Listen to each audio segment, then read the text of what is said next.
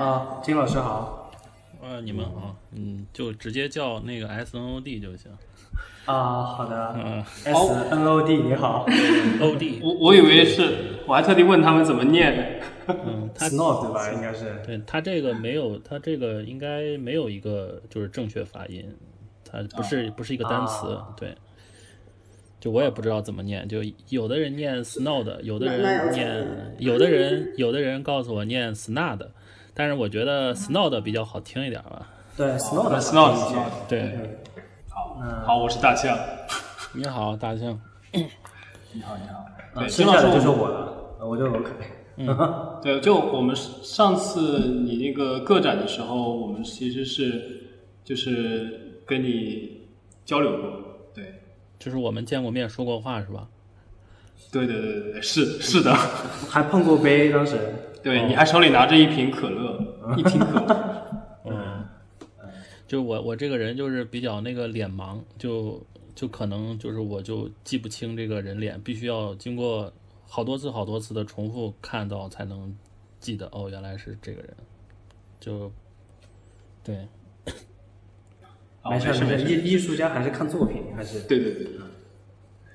哎，金老师，我有个问题啊，呃，就是你平时会去写生吗？写生就就其实我我自己觉得我的画就是都是写生，啊，嗯，对，对图像写生是吧？嗯，对，就我看到的吧。然后，但是我其实在，在画的时候，其实没有一个固定的一个图像，就好像，嗯、有我知道我有很多朋友，就他们就喜欢就是用一些图片嘛，或者把它就是变成照片，或者是一个打印出来就就粘在那个自己的那个墙上，然后就照着那个，然后就就就就是进行一些创作什么的。但我一般是是没有这个东东西的，对，就是自己算是想象，但是又不是凭空想象，就还是在在写生我就是日常看到的东西吧。啊，就说这个过程还是有很多的无发的东西的啊。那金老师，我还有个问题，就是你如何处理就是绘画当中的这种秩序感、情绪，还有呃，我觉得就这两者的关系，你是怎么样去协调它的？是情绪和什么秩序感。啊情绪秩序感？就其实我我自己，以是一个挺挺有情绪，就是挺情绪化的一个人吧，对，然后，但我就是也有意的克制自己，对，然后这个，嗯、就也这个也得就就是可以回回忆我以前就是刚开始画画的时候，那个时候我基本上是就是就完全靠这个情绪画，然后后后来就后来就那个看一些画册什么的，然后也是就是受到一些别人的就是艺术家的一些借鉴什么的，就觉得光靠这种情绪就就就特别的简单。然后后来就是要有意的，就是要去先想一想，然后就是怎么画、怎么做呀，什么什么的。然后就是这几年，就是好像那个东西一旦做，就是一旦开始做这些事情之后，就会这几年就会成为一种就习惯吧，或者说比较熟，就是嗯比较熟练在做这些事情。然后现在就是可能画画的时候就偏就是控制克制吧，然后那个情绪就会自己压压的非常非常的就是给自己就是一直在压制着。啊，那但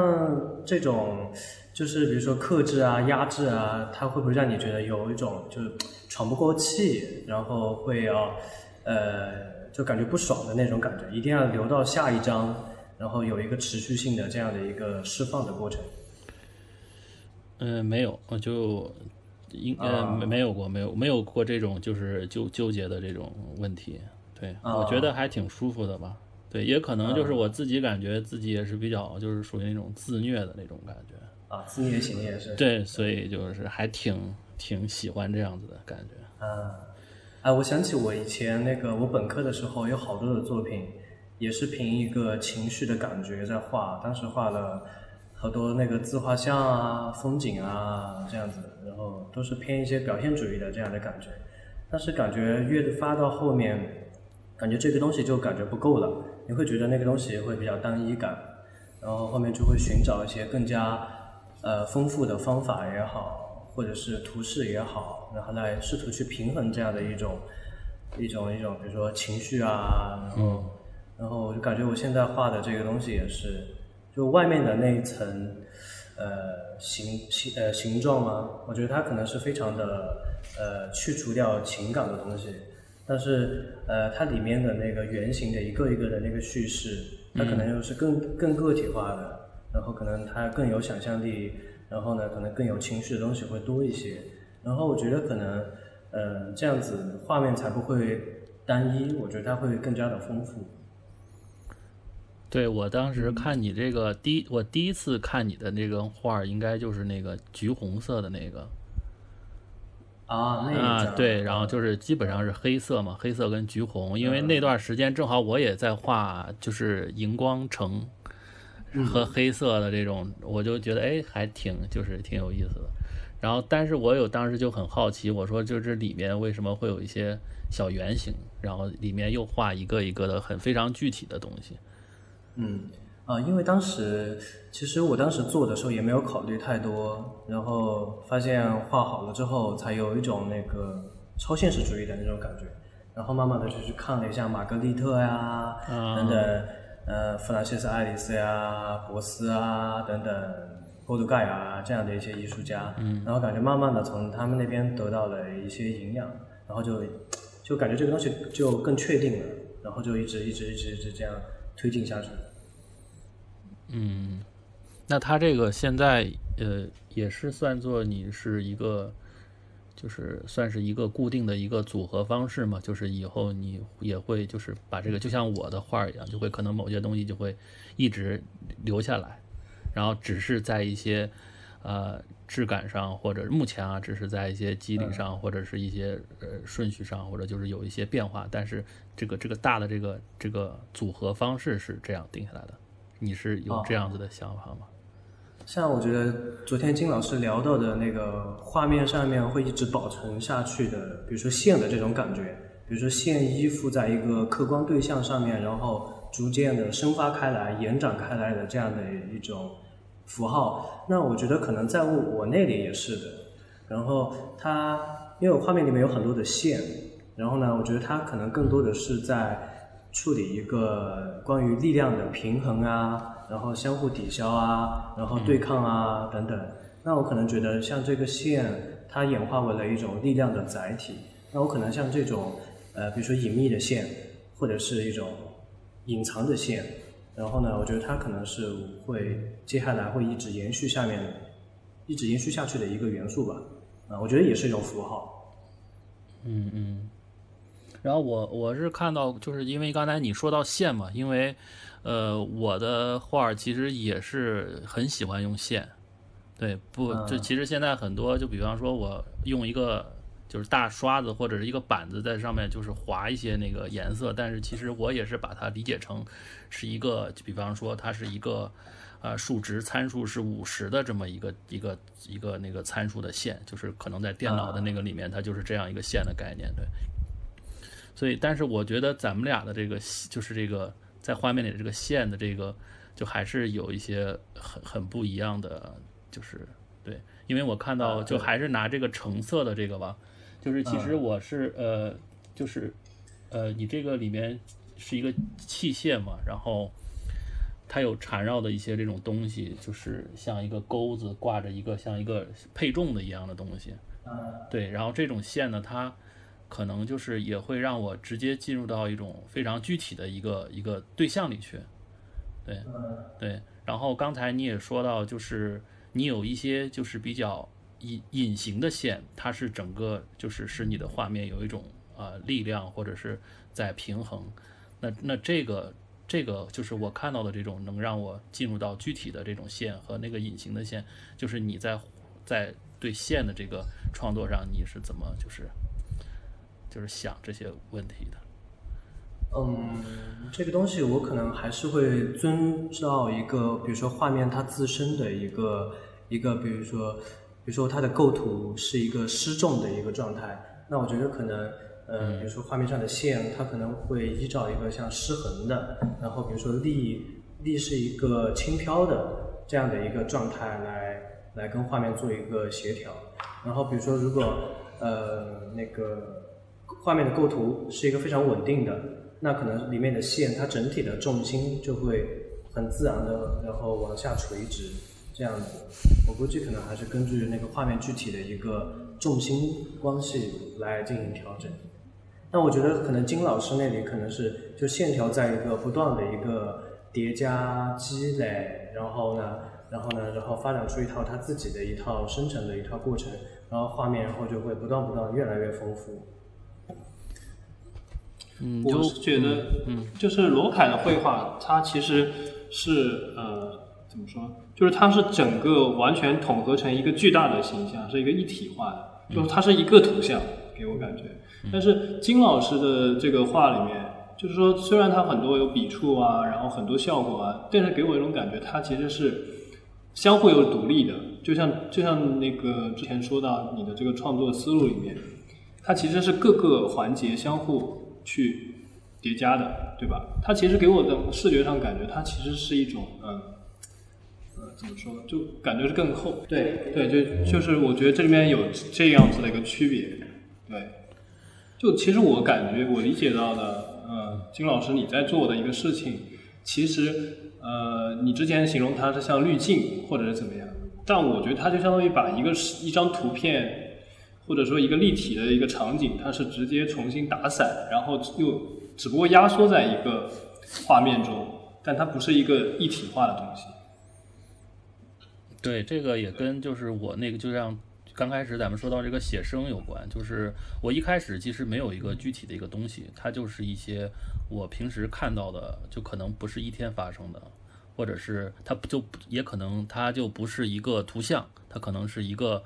呃，一个词或者是一个声音，或者是一个可能梦里面的一个什么一个的一个东西，然后它就是这些东西拼凑在一起，然后就是呃开始就是根据这些东西，然后我就在想，那么我要做一个就是跟这个比较呃接近的这么一个呃，我也不称之为就是我就是要画一个画吧，我就说那我要制作一个这样的一个呃呃是就是图像出来，制造一个这样的图像，那么我怎么来做这件事情？那么就是第一步会有第一步、第二步、第三步，那就可能这个就进入到就是我的这种就是工作的一个方式，就是我会先呃找一些，就是先列个计划表，先找素材，或者是再怎么样进行分类，或者再找出他们关联的和呃相对的，然后找出就是反正就是一步一步的吧。这个东西它也没有个标准，就是完全我很个人化的。然后其实这里面就是有一种很感性的东西，很个人的东西，就是刚才说到那个情绪化的东西。但是呢，我整个在做这件事情的时候，又是非常的，就是认认真，就是这样子的一个态度来做。但是可能做的都是一些，就是就是自己就是很个人的那种经验里的那种东西。就这两个又在一起叠加在一起，就又很呃矛盾化。对，但是我认为它整体最后。出来的那个东西，它应该还是一个，就是至少我自己认为，就是我是呃，是一个负责任的在做一个事情，对，都是有理有据的这样子的。可能它就完全是一个错误，但是我在一直在做这个错误的事情，呃，就可能是这样。像我觉得你你的工作方式可能是跟我们两个有完全不一样的另外的一种一种工作的方式，比如从观察也好，再到表现。那你可不可以就就你的这个工作方式展开聊一聊，或者是由你原先的一个人群的这样一个变化，它是如何一步一步的推演到现在的对于这样的一个形象的这样的一个过程？呃，我是这样觉得的，就是之前就是之所以我说到金老师里面他有这个刚刚我所说的的这样的一个特点，是因为其实呃。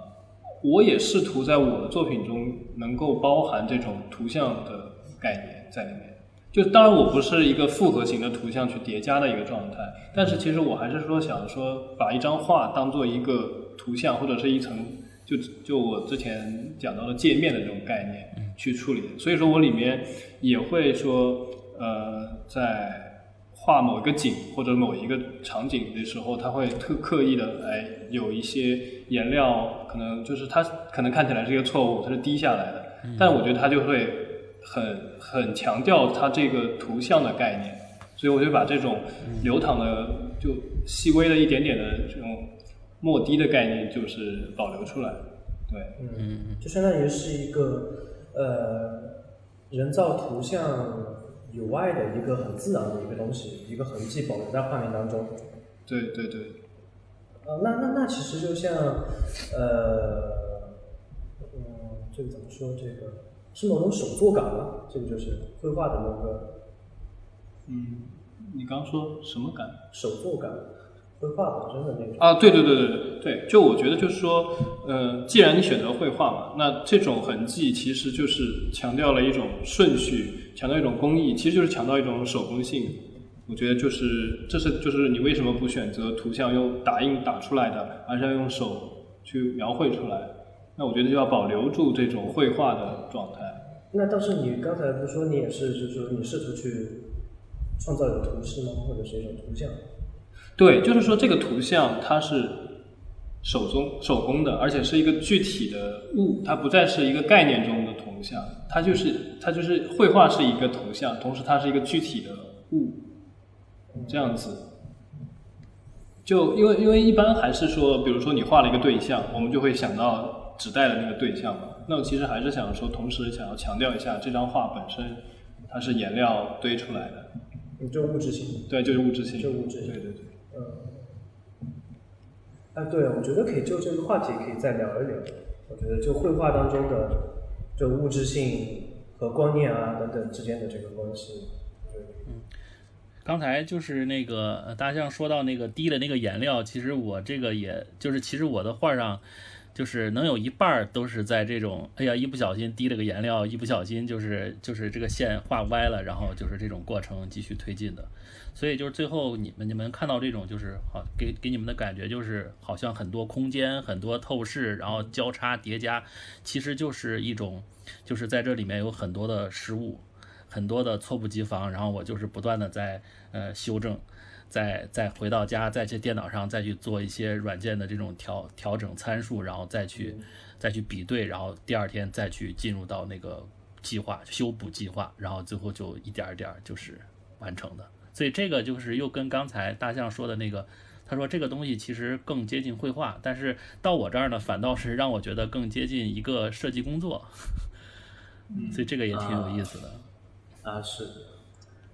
哎，我在想，就是如果是我画面上面去留下来那个东西，可能是因为我强，我有强迫症，我可能会抓狂，就说啊，天哪，怎么画面会留下来这个？就是对？啊，对对对对，就像我的话，很多。呃，还是会有留边，包括就是图像，就色块与色块之间卡合的不是很，嗯，很齐。就我不是追求它卡的很齐，嗯，就我就希望它能够又其实块面与块面之间是相互有一点点错开的。嗯，对对对。哎，但我觉得像对我来讲，那个呃这种块面感的错开啊，可能我像呃画框边缘的那个白色，我觉得我是一定要把它保留出来的。我觉得那个才能够。好像有一种绘画的那个感觉吗？就是不是全部整个都把它包裹住，但是我觉得像有些绘画又是必须要把它的边缘给涂掉的，然后必须要延伸出去的。这个边框，哎，就是我之前因为正好去明斯特交换嘛，对，就是呃，可能绘画对他们来说是一个更怎么说？历史悠久的一个东西，然后那边教授就非常强调这个边框的处理。对，就他当他看到啊，比如说某个学生他边框没有画到底，就是画面周边留了一圈边框，他就会说：“哎，那你应该要把它画到这个转角的这个地方。”但是如果又有谁就是可能就是刻意的去画后面的话，他又说：“你应该把它留出来。”就他非常强调画面停止在转折的那个。边框那个地方，对对对，像我的话，我可能看作品，比如说打动我的作品，我第一眼我看的是一个侧面的，或者是四分之三的一个角度，然后我觉得，哎，这个角度好像能够它充分的一方面显示它的那个物质性本身，但是另一方面你又会觉得那个东西非常的饱满啊，就那个创作的状态啊等等，反而我觉得这东西就很微妙，感觉它有一种像无法言说一样的感觉，这种。就我我我刚才听你们说这个，我觉得我也有这种体会，就是就是我看很多那个画儿，就是就好像这个呃大象的这种它的这种画面，就是感觉它就是中就是很就是以视点视角为中心的，在中心去，然后慢慢往外散开，然后其实它的那种边框可能有些地方没有涂到，其实也不影响它整体的一个准确性。但是像像我呢，就我画画的时候，首先就是我会先去画边框。哦，然后就是往里，就是相当于包括这跟那个电脑也很像，就是在在做一个设计海报或者一个图图形的时候，就先做一个你是 A 四还是还是那个呃 B B B 二或者什么的，你先把这个东西设先定好，设置好，对，然后那个边是什么？边的那个它对角线，然后它整个的那个长宽是什么之后，然后就是就这个时候，其实我这个视角就不是那种中心化的，也不是但就单个就那种好像是它是靠着笔触啊不断不断的那种笔触之间的这种挤压或者什么覆盖，通过颜色然后一层一层推。我可能一开始它就是一个就是一个边框，就是一个框，就是这么一个概念。对，这个也也是也是跟跟你们就是跟那个大象这个感觉也不一样。嗯，其实我呃，就是我现在进入到一个画衣服跟皮肤的那个系列嘛。嗯对，其实我没有呃，就我的方法也还是说，先要画一层皮肤的质感，就是啊，我可能会画肉色的，然后很多肌理这样子，而且我是呃不想说画具体的一个形体，我可能是把它整张画面都扩散开来，画画一个底，就它作为有一个一个画幅。其实我也是想要说，想要去冲破这个刚刚所谓的这种中心的这种透视的这个视角，然后让它先变成一个扩散式的平面化的东西。我对，觉得像我的话，我可能是先有一个呃大概的一个一个一个外轮廓，然后一个颜色，也可以说是一个形象，然后它可能是从呃古希腊雕塑也好，然后从那个希腊平画啊等等这些图像来也好，然后先做这样的一个呃开始嘛，可以说是，然后呢就不断的去破坏这个形象。然后呢，比如说会有一些情绪性的线条，然后呢可能会有一些美纹纸拉出来很规则的胶带等等，就说这种嗯看似是一个很规则化的、很有秩序感的一个东西，但它其实是一个非常局限呃呃没有没有，就是说它实际上是一个非常即兴的方式描绘出来的。可能对于我来讲，呃，就是生成画面的这样的一个方式，可能是需呃是具有破坏性的，然后破坏重建，然后再出现一个新的什么东西。嗯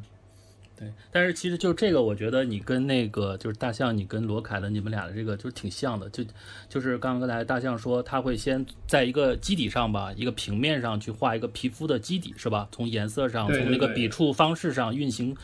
运行方式上，它是一个皮肤的这种基底，然后再去套一个，比方说是衣服啊那种，我也看到你的作品，就可能是一些阴影处的这种线或者是一些结构上的东西，但是就是我个人啊，只是我个人的一种啊感觉，就是我感觉其实这个还是就好像是它是一层一层的这种覆盖，但其实它每一次就还是类似于就是拿着一个箭在射靶心的这种感觉。对，只不过就是射中了，然后又射中，就是是这样子的。就是这个呢，可能我也是发现，就是我可能跟你也是在这块儿，就是也是会很不一样的。就是什么呢？就比方说，举个例子，就是你说这个皮肤的，因为我也看到你你你有三件作品叫皮肤样本，然后呃，包括我在你的画里面，我也看到，其实你很多的衣服上的那个上面的感觉，其实是皮肤的感觉，就是感觉就是相互的这种。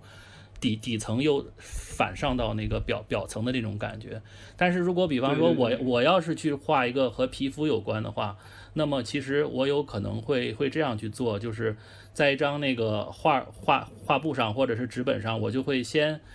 先呃用线就画一个 S 或者画一个字母 A，然后我就先定义为这是皮肤，然后我再去根据这个，就是我先自己定为这是皮肤，然后再去进行下步的计划。那么如何它是皮肤？那么它跟这个 A 跟这个白它是怎么一个关系，能够构成是我认为的皮肤的感觉？就是可能这就是我的一个呃出发或者工作的一个起点。这个也是我跟你们不太一样的。其实这个呢，其实这个不一样，其实。嗯，就是和我，就是可能和我就是大学的那个戏剧的这个有很大的关系，就是因为戏剧强调假定性，所以就是就是当我去画，比方说我其实都是在我的画的这个题目可能都是什么假山呀、树枝啊、什么枝叶啊，但是其实我根本就不是画这些东西，对，就可能一开始那个画最一开始可能就是我就是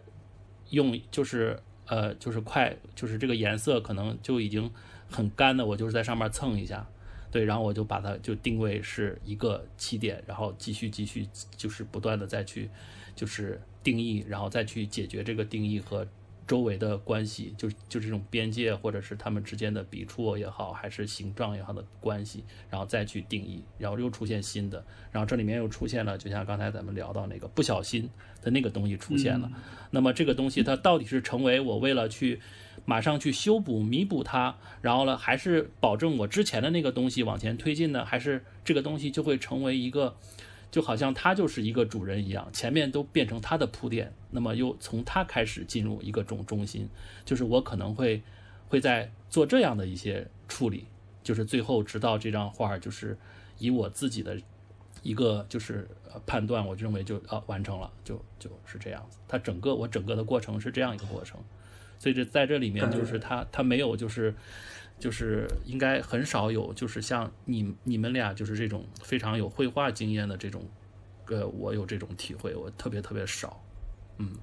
就是这样，就戏剧假定性就好比就是这个时候就是一个空白的一个就是一个空的舞台吧，一个剧场的一个舞台，然后观众在下面坐着，突然一个人上来了，然后就说现在九点了。然后呢？那那下面的观众就相信这就是九点，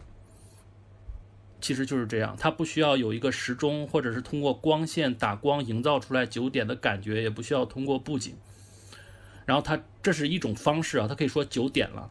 对。然后就通过语言就可以让我们信服这就是九点。其实观众的互动也是说，我们就进入到你的这个语言给我定义这就是九点，然后我就跟着你这九点开始走。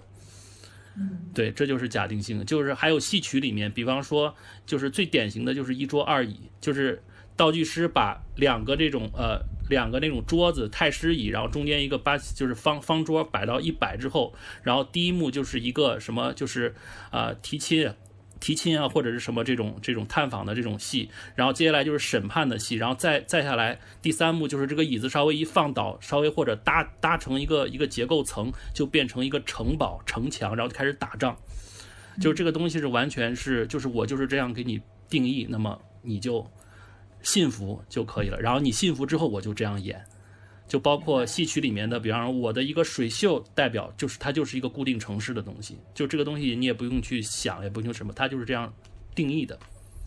嗯，呃，我我看过一个人说过一句话，就是呃，我们在阅读悬疑小说的时候，应该放下读者的傲慢，也就是说，你应该呃去相信，不管是科幻小说还是悬疑小说，就是这种虚构类型的，你应该去相信它的设定，一开始抱着。呃，我愿意去了解，愿意去接受这个设定的这种想法，去阅读它，才能获得它的一个呃这个阅读的快感，或者是进入这个故事的情境。我感觉，那其实这个是对读者的要求有一定审美要求的。呃，因为感觉像现在，呃，很多人去阅读，特别是一些很年轻的人，他们去阅读那些经典名著，有人会。以一个非常当代的视角去审视、审判过去的人的那个行为，嗯，所以就是那对，就是这这就是我一个突然想到的点，嗯。就其实说到这个读者，其实我自己，我其实也是一个观众，我不停在看我的画，就是我怎么能让自己相信，就是我这两条线在一起就是树枝跟跟那个池塘的这个关系。就是其实我的画面里面很多，就是我画的时候是画另外一个东西，但是我去去相信它就是在画，就是像之前咱们聊的，像南方的园林，然后再用这样一个假假定设置，然后再去处理这些意外啊，这些出现的各种问题，然后就解决问题，然后在这种解决过程中，我在持续的相信，就是他给我的那个定义。嗯，感觉就特别像一个那种平面设计里面就那个图形的各种各样的一种生成方式，比如说一个圆和一个白纸之间的一个关系，然后呢，它们又能够演变出一个什么样的一个复形等等，不断不断不断的这样去演化，我觉得这个过程蛮有意思。哎，那这个是这个逻辑是不是就是相当于建立一个符号的逻辑？哎，你把这两个图案或者怎么样，哎，它形成一个什么样的关系？然后它你再把它推演下去，那不就是形成了一个符号吗？呃，对，我觉得是一个符号，对，是，对，就相当于它不是一个很很常规意义上大家已经知道的符号，对，但是这种相当于你在这里面建立了一个新的这个关系。嗯，但是这种符号呢，有些人会误读为，哎呦，那就是他是在画抽象，或者在画抽象表现。然后他不是画写实的，然后还有人说我是在在那个画地图就之类的吧，就但是其实我对于我的符号就认为我就是在画符号写生，嗯。嗯嗯，就是对于一个圆，对于一个圆，就是我怎么去写生这个圆，或者写生圆和旁边有一条线，就这个写生就是在这样，对，对，因为金老师的画里面绝对不是像那种什么抽表那种有很感觉很有激烈的那种情绪感，就就不是这样子。对，对，应该没有情绪的，对，但他又不是，就是说，我觉得很奇妙，就是说，尽管他似乎有一些东西看着是很，呃，就就包括像颜料流淌下来，但是他又显得很有秩序化。对，对，就是你看我现在的就是近期的画的这个表面吧，表面是一种假象，就是他是感觉我就是涂鸦流淌，但其实在我的这个本子里面，就是说流淌，这是我的一个就是标标注，然后它会作为我在工作中的哪一步，这一步出现流淌，这步出现是大力的流淌还是轻轻的流淌，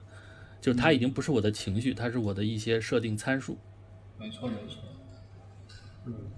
那金老师还有个问题，就是比如说你的画面上面会出现很多的这种呃大面积的这个，比如说呃长条形，然后等等这种很有秩序感的这个这个这个这个形状，就是说这些形状是一开始就留在画面上的吗？还是就经过后面不断的演变叠加之后，然后需要这样的一个非常有秩序感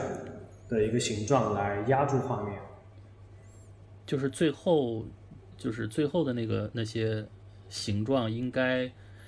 就是一开始完全没有想到的，就是最后通过修修补错误，最后就出现那个形状。但是那个形状就是最后会给我就是哦，我就是觉得哎呀，真的是这张就是是这样就对了。啊、呃，我问一个，我不知道这对于画家来说是不是禁忌的一个问题啊？就是呃，会有说画到一半这画，我觉得我不想要它了，我就放弃了的时候吗？三位我觉得都可以。啊，就就是说，对于这个画，呃，比如说画废了，或者是感觉画不下去了，这个哈，嗯，对，呃，如果是我非常确定，如果我这张画我画画不下去了，那我可能就会把它撕掉，或者是毁掉，嗯然后这样子。但是如果我觉得这张画我还可以还留有一口气，嗯然后还可以再把它给救回来，那我就我可能就会去竭尽全力把它给救回来。嗯然后比如说像最近灰色的那张失重那张作品吧，就大的很大的那张，那他其实一开始是我感觉是要画废了，嗯快不行了。然后当时就后面我就硬硬着牙，然后呢摇摇头皮，然后就把他给救了回来，然后发现比之前的作品会更有力量感。嗯，大象？嗯，我觉得这个解释类似的吧，就我很少会毁一张画。对，就是说，往往你开始动笔的时候有一个预期或者一个目标，然后画到一半的时候，你就会判断出这个目标到底是有没有必要走下去。然后这个时候，呃，就会重新会设定一个新的，那要么是原来的目标，要么是新的目标，就会不断的再去再去更改吧，应该说。对，然后最最后到一个你觉得可以满意的程度。对，这个部分就是有点个人化的。对。也就是说，你的目标会随着你在画的过程中会可能会有一些变化或者调整。我往往都是完全不一样。哦。对，但可能主体主主题是一个方向。对，但可能一开始我只是想想着说，哎，要表表现里面的一个什么关系。啊，那金老师那个会有这方面的这种？嗯，我是就是我自己特别给自己就是有一个呃希望，就是我希望我就是在出现这种问题的时候，呃，就是我还是要继续的画。但是这个画呢，不是说带有，就是说我要弥补它，让它变得更好。那如果是这样一个心态的话，其实我觉得挺不诚实的，因为你有一种就是很功利的东西，就是你要最后要要去让人看不到你的这些瑕疵嘛，你要有一种就是伪装出来一个什么东西，让别人觉得啊这个还挺好的。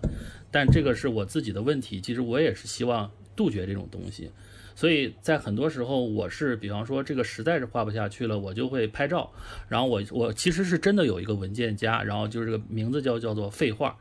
然后就是而且这个东西呢，就是呃我会就是就是隔一两年就再重新再看，然后再去写生这些东西。其实我现在回过头来看，就是我那些废画，就是要比我现在的画更更好更牛。对我也觉得。我之前就那个毁了好多画嘛，然后现在拿出来一看，发现哇天哪，那个那个时候画的画真的很有生命力，我靠，真的是就很舍不得那个时候一下子。对，因为我觉得，因为我觉得最好的那个就是在你你错了之后，你已经没有办法，就是就不知道该怎么办的时候，那个时候是是最好的一个，因为那个时候你是很很很很真真实的在再去做这件事情。啊，对对对，是。一旦你感觉你很有信心要去驾驭它的时候，其实这里面就有很多虚伪的东西。我就我是这样体会的。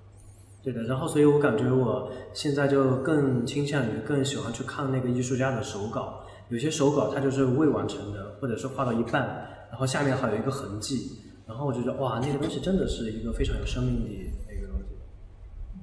哎哎，你要说什么？对我刚想说，呃，那你听上去这个画画的过程还蛮有趣的，就是一个。呃，我以为画画只是跟自己搏斗，那感觉听上去像是你有你这个画面也有一个这种冲突在，对，有，它也在牵制着你，嗯，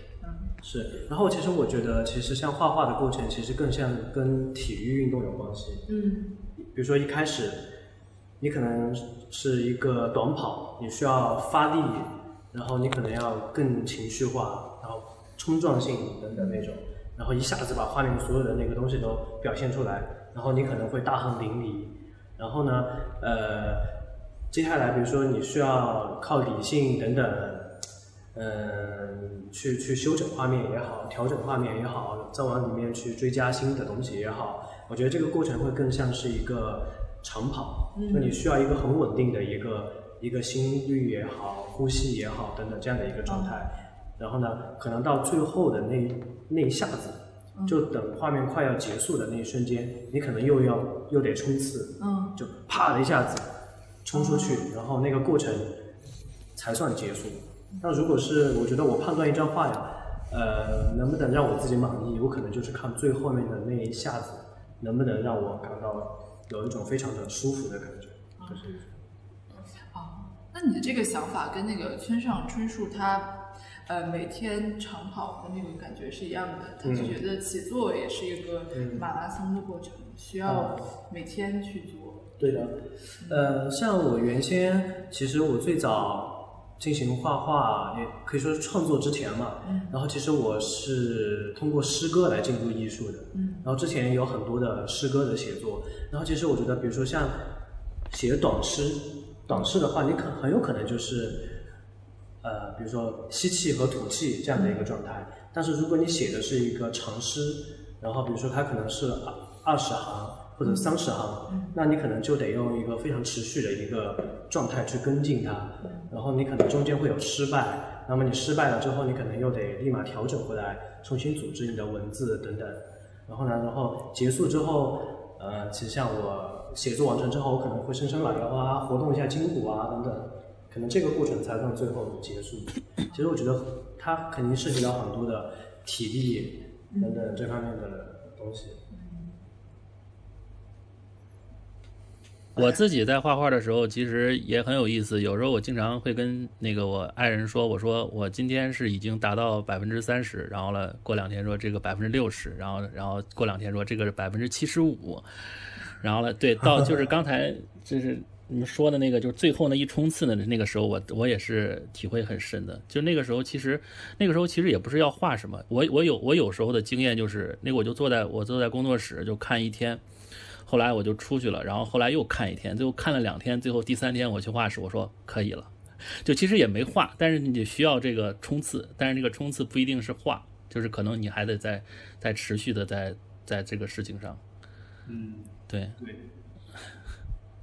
前两天也是，就是还剩我跟妻子说，我说还剩就是百分之十几吧，大概这个阶段就是这个事情，我说我就我们就一家人就带着孩子出去玩了，然后我们就去买玩具去了。然后那个买完玩具回来之后，我说，哎，这个就可以了，明天稍微再加两笔就可以了，就。哦，听上去就很踏实的感觉，就是那个很很明确自己能够。对，但但其实就是你出去玩的那个时候，其实跟你这个画还是它是一件事儿。对，就是看你怎么去把这个玩整个设定到你的整体的这个创作里面去，就是在这个时候你要准确的知道自己要做什么。之前讲正好讲到，就是他在新在怎么说，对我们新时代的年轻人来说，就我们受到的，就是我们现实中感受到的这种图像的这种叠加，包括碎片化的这种分离化的一种状态，它其实就其实我看到我们传统中的，比如说一个一个一个一个佛像，或者说是一个庭院，其实我是觉得很遥远，离我感觉非常遥远。我觉得是因为中国的这个东西断了。它断了，它中间有断层。对对，但中国就所以才很特殊啊，它就没有，它就是一个断层的，它就是一个就没有。对对对，就因为我觉得它的这套，比如说审美体系也好，或者是说它的其他的哪些方面也好，我觉得它并不是以一个积累与、巩固为导向的，它就是不断的推翻、出现、推翻、出现、推翻、出现，然后所以它就其实跟现在的这种网红的这种东西其实很像的。其实它都是一次性的东西，全部都是。嗯，但我是觉得说，在这种逻辑里面，依然还是可以建立出一个新的，是不是可以建立一个新的一个？啊，我觉得可能会。我是我是刚才啊，一心说到这个问题，我第一我才刚想到这个问题，我我基本上是画画不太去考虑，就是别人就是怎么审美。然后我我自己现在就是越来越会认为画画这件事情上，它其实，嗯，它是一个比较偏灵性的一个东西活动吧。然后而且对于美来说，其实不管是观众还是画画本身的作者，其实他都有一个审美。就是我自己在屋子里面也审我自己的画的美，就是我觉得这个美，这个就美；我觉得这个不好就不好。我觉得它更多的是从自己的很身体的这种这种。这种欲望或者是自我的这种出发的，所以我我觉得这个就是很个人的东西。然后，但是这个艺术呢，其实它也不是不是因为人就是才才有的，它应该也是是一个非常就是绝对的东西。只不过我们是需要人是需要这个东西，所以人就要去要去做这件事情。但是人就是只能用两种方式，一种就是用自己很自我的这种这种。就是呃欲望的这种，或者是身体的这种本能的东西，还有一种就是类似于宗教，类似于这样子的一个东西去去来去去探索这件事情。我觉得只有两个方面，对。然后嗯，还有就是呃圣经里有有一个表述，也是我觉得可以，我可以引起引引起一个我的思考，就是就是人就是圣经那个故事嘛，伊甸园的故事，就是。人吃了那个禁果之后，他的眼睛就明亮了。我觉得这个明亮了就会挺像这个审美，嗯，的感觉，就开智了那种感觉。他有了自己的意识。对，但是其实，在在圣经创世纪，其实神创造的时候，其实神也有一个自己的标准。神说：“我看着是好的。”然后人是自己的眼睛就明亮了。所以我觉得这里面就是自己也说不清楚。对，但是我自己觉得，其实我不太去看重，就是别人去怎么审美，就跟我自己的这个作品相关吧。就我还是我自我的一个自己的一个事情，看是从哪发出，是从自己的身体的本能的，还是从一个其他的一个方方方式去去进入。其实我觉得我现实生活当中，就所谓社会人的这一面和工作室里面的这样的一个状态，我觉得是完全割裂的两个状态。然后可能比如说，比如说向外的，我可能会比较 open 啊，会比较开心，大家看到的会是一个很活泼的这样的一个状态。呃，那但是我当我进到工作室的那一瞬间，我可能会变得非常严肃，然后这个过程里面我会有一些痛苦的东西出现。那么这种痛苦的东西，它就会驱使我去，去去去进行表现了，开始。然后我觉得像空间也发生了改变，比如说当我还是社会人的时候，我可能会向外去寻找一个怎么样的连接，跟空间的连接也好，跟人的连接也好，它是一个扩散式的一个这样的一个状态。但是我回到工作室了之后，我希望我的工作室就是只是一个角落，我觉得那样子的一个状态就是我。我觉得会很舒适，然后它很闭塞，它有一种封闭感。但是如果是那个工作室里面能有一个小的一个像窗子，我觉得就是一个最好的一个一个一一个搭配了，就是，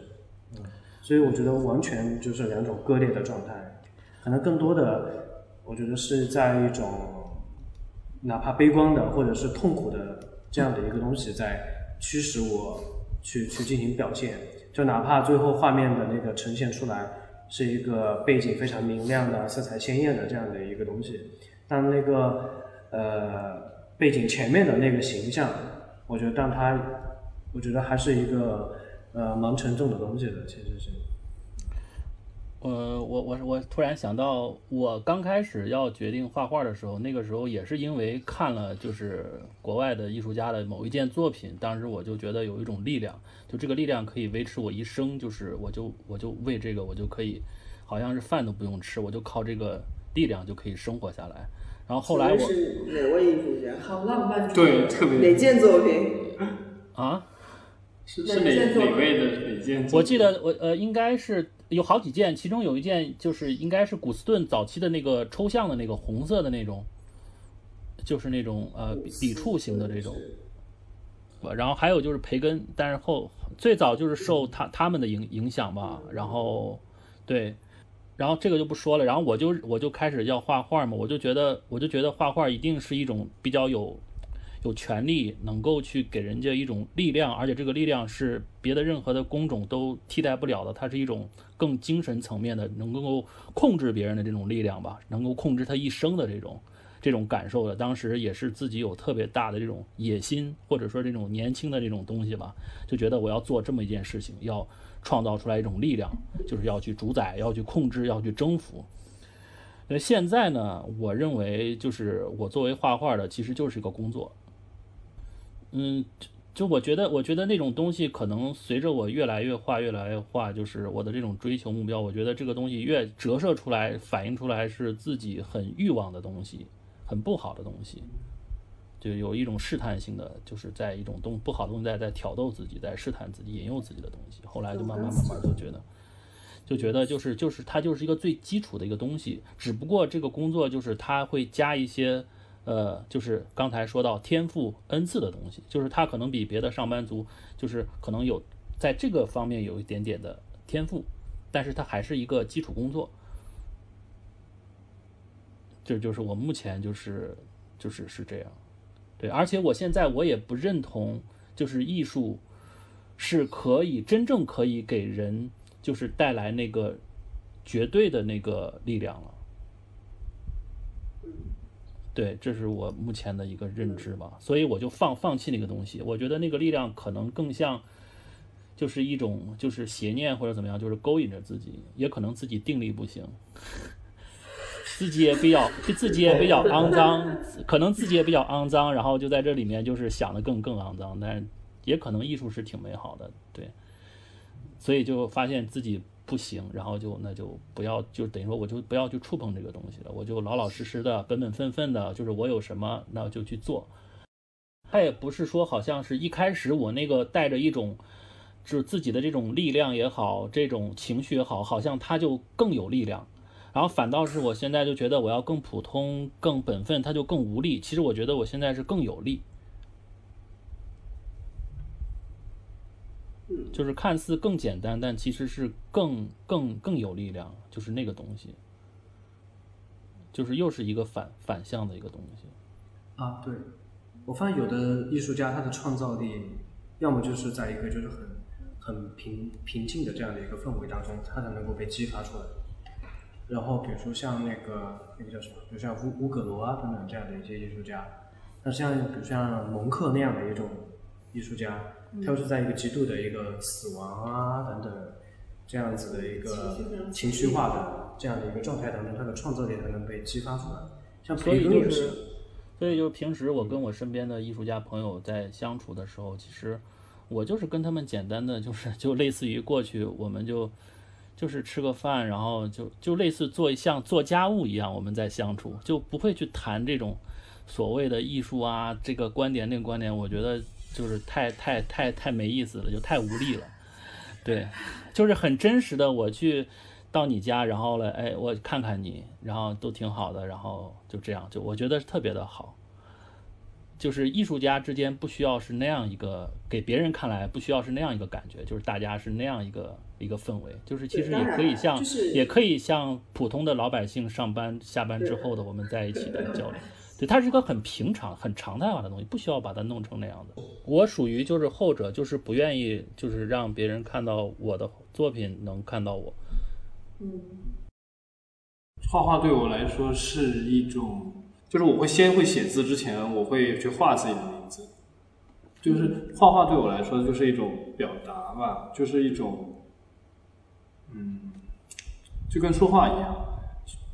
我更多的其实为什么选择画画，其实是因为，呃，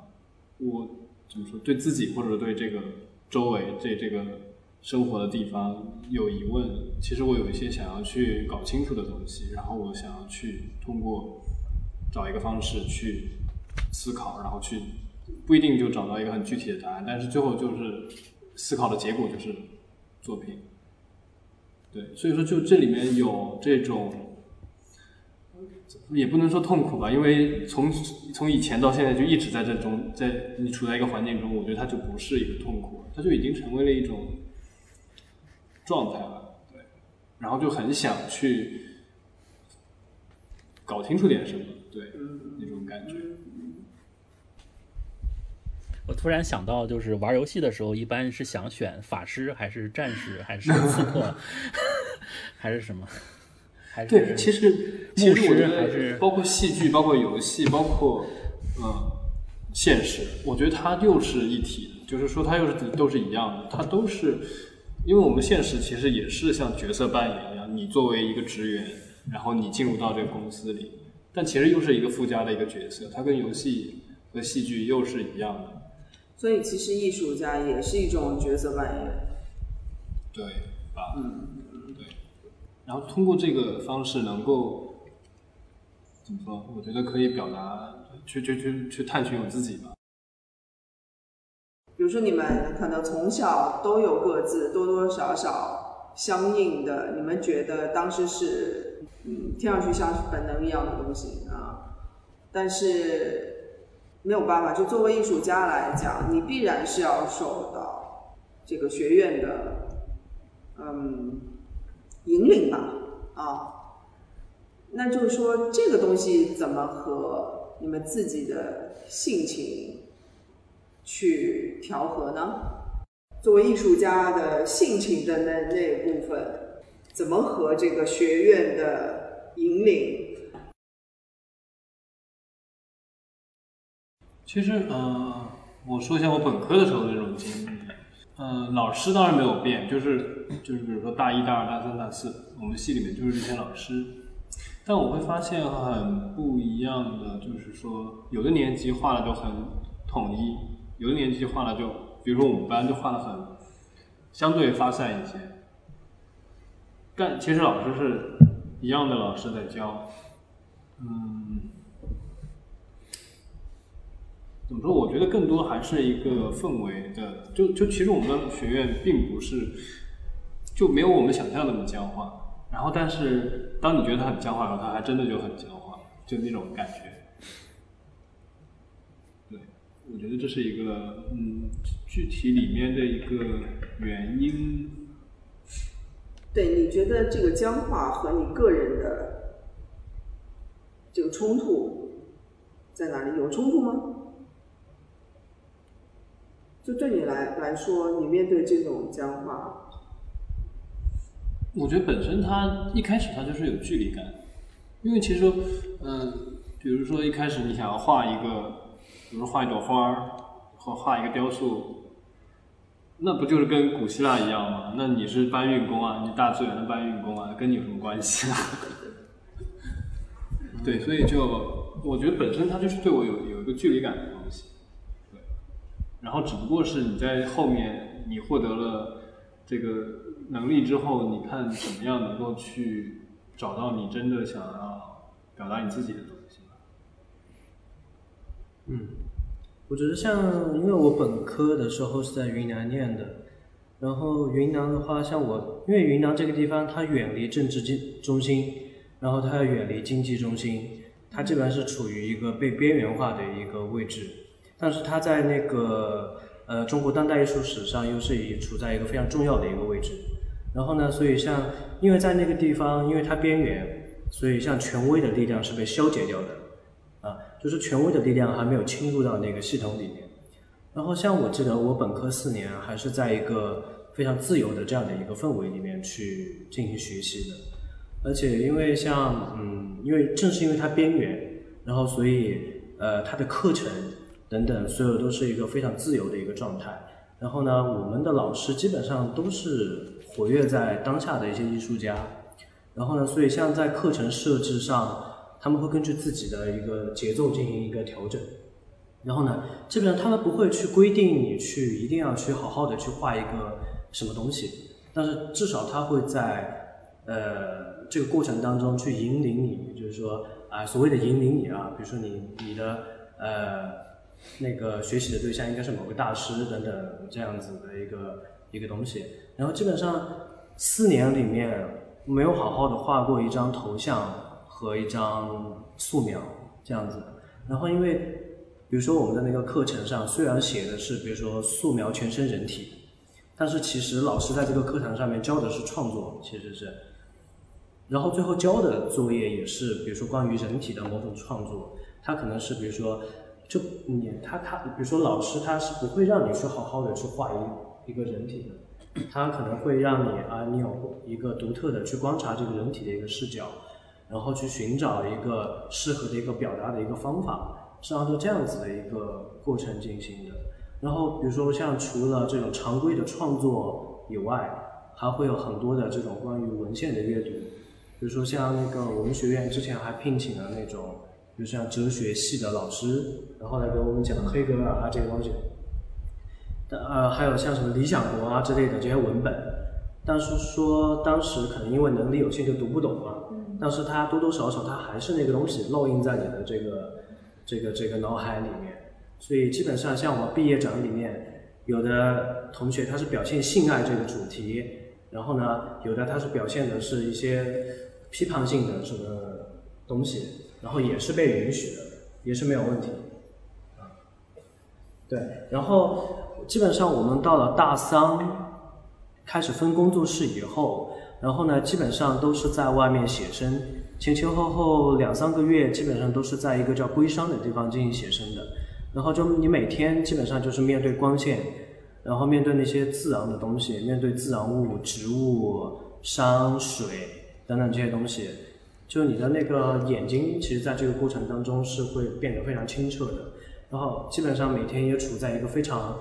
呃，类似于像农民一样的，就日落，呃，惜日出而作的这样的一个状态进行画画，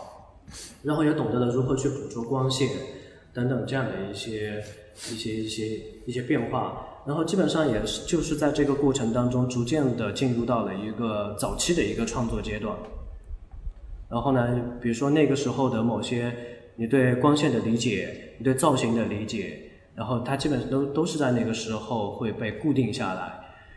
然后所以像我本科的时候创作的脉络基本上都是集中在风景还有自画像，然后这个主题当中，啊，然后然后对啊，这就是我接下来就是我之前在云南的一个大概的一个状态，就是。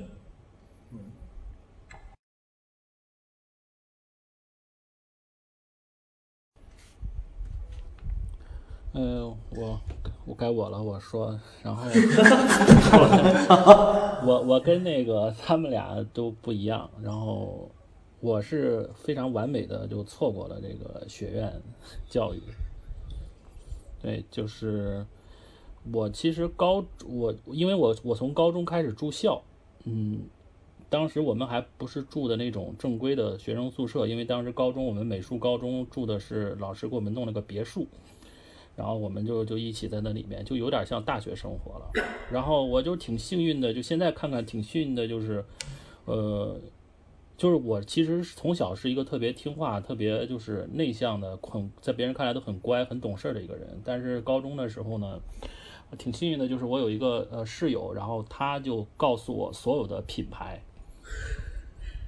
对，就是现在，就是这所有的潮牌啊、品牌啊，是那个时候他给我，就是他教我这些东西，教我认国国国外的牌子，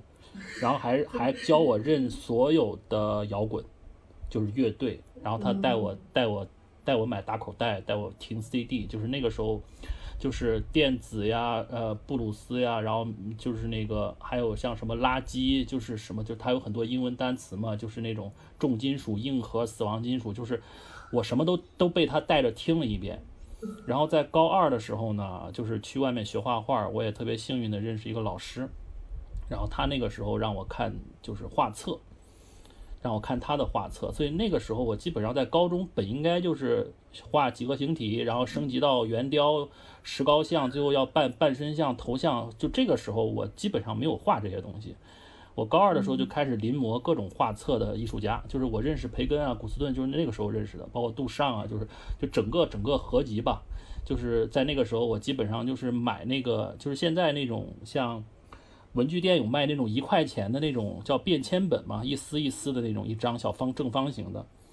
然后我就是每天就临摹那个画儿，然后就。就是模仿他们的风格，就是画的一模一样。比方说杜马斯，我就用色粉啊，加上水啊，这么一揉，然后画那个杜尚啊什么的，我就用那种签字笔，就能颤颤巍巍的画，就是模仿他那种感觉。然后临梵高呢，我就地上捡一根树枝，蘸点墨水，我就这么挑着画。就是高二的时候，我基本上就是结束了所有的临摹，就是大师的认识、临摹，还有就是这些摇滚乐品牌的这样的学习。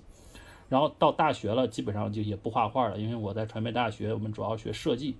所以那个时候就是就是戏剧啊、电影啊、电脑啊、三维啊，就是包括那个时候我还学了服装设计、化妆设计、导演、摄像，反正就是什么都学，所以就完全避过就是绘画，所以就是也从来没有上过一堂油画课、人体课，什么都没有，然后就毕业了。毕业之后我就发现我想画画。就是就是之前说那个被那个力量震动了，就想 就是要要去做这件事情，然后就开始画画了。等于说这么多年就是自己从头再来，就是怎么去画一个苹果，怎么去画一个房子，怎么去画一个白色，就是完全是自己想。嗯，真的，我觉得像那些人体课、什么肖像画呀这些东西，真的，我感觉现在看下来，真的对创作，我觉得和创作真的还是两回事的。特别是我感觉它就像驾照一样，那个你你虽然拿到了这个驾照，但是你当你真正上路的时候，那个和你完全之前在驾校里面学到的东西完全是不一样的东西，还是得从头再来，就是。而且这个人生也不能也不能重复嘛，就是已经这么大了，你不能从头再来一遍，那就只能就是认命，就是那我就就是就后后半余生就是只能这样往前画画了，就是也是这样。我觉得像那个。呃，本科的时候，我们当时因为氛围很好，同学之间，然后基本上每天，比如说周五固定的时间是就是拿来聊艺术的，然后大家就找那个 呃我们学校门口的咖啡馆，然后一人点杯咖啡就开始聊了，哪怕哲学的，呃聊得懂聊不懂，然后听得懂听不懂，然后也得把它说出来，至少是，然后大家就在这个过程中不断的讨论，然后有争吵等等，就哪怕是对抗性的这种。呃，也也，我觉得虽然大家一开始争的都面红耳赤的，但最后大家都把一个东西给讨论清楚了，至少是。然后但我发现就来到这边之后，这就没人聊，就没有人 像这样去聊艺术了，开始就。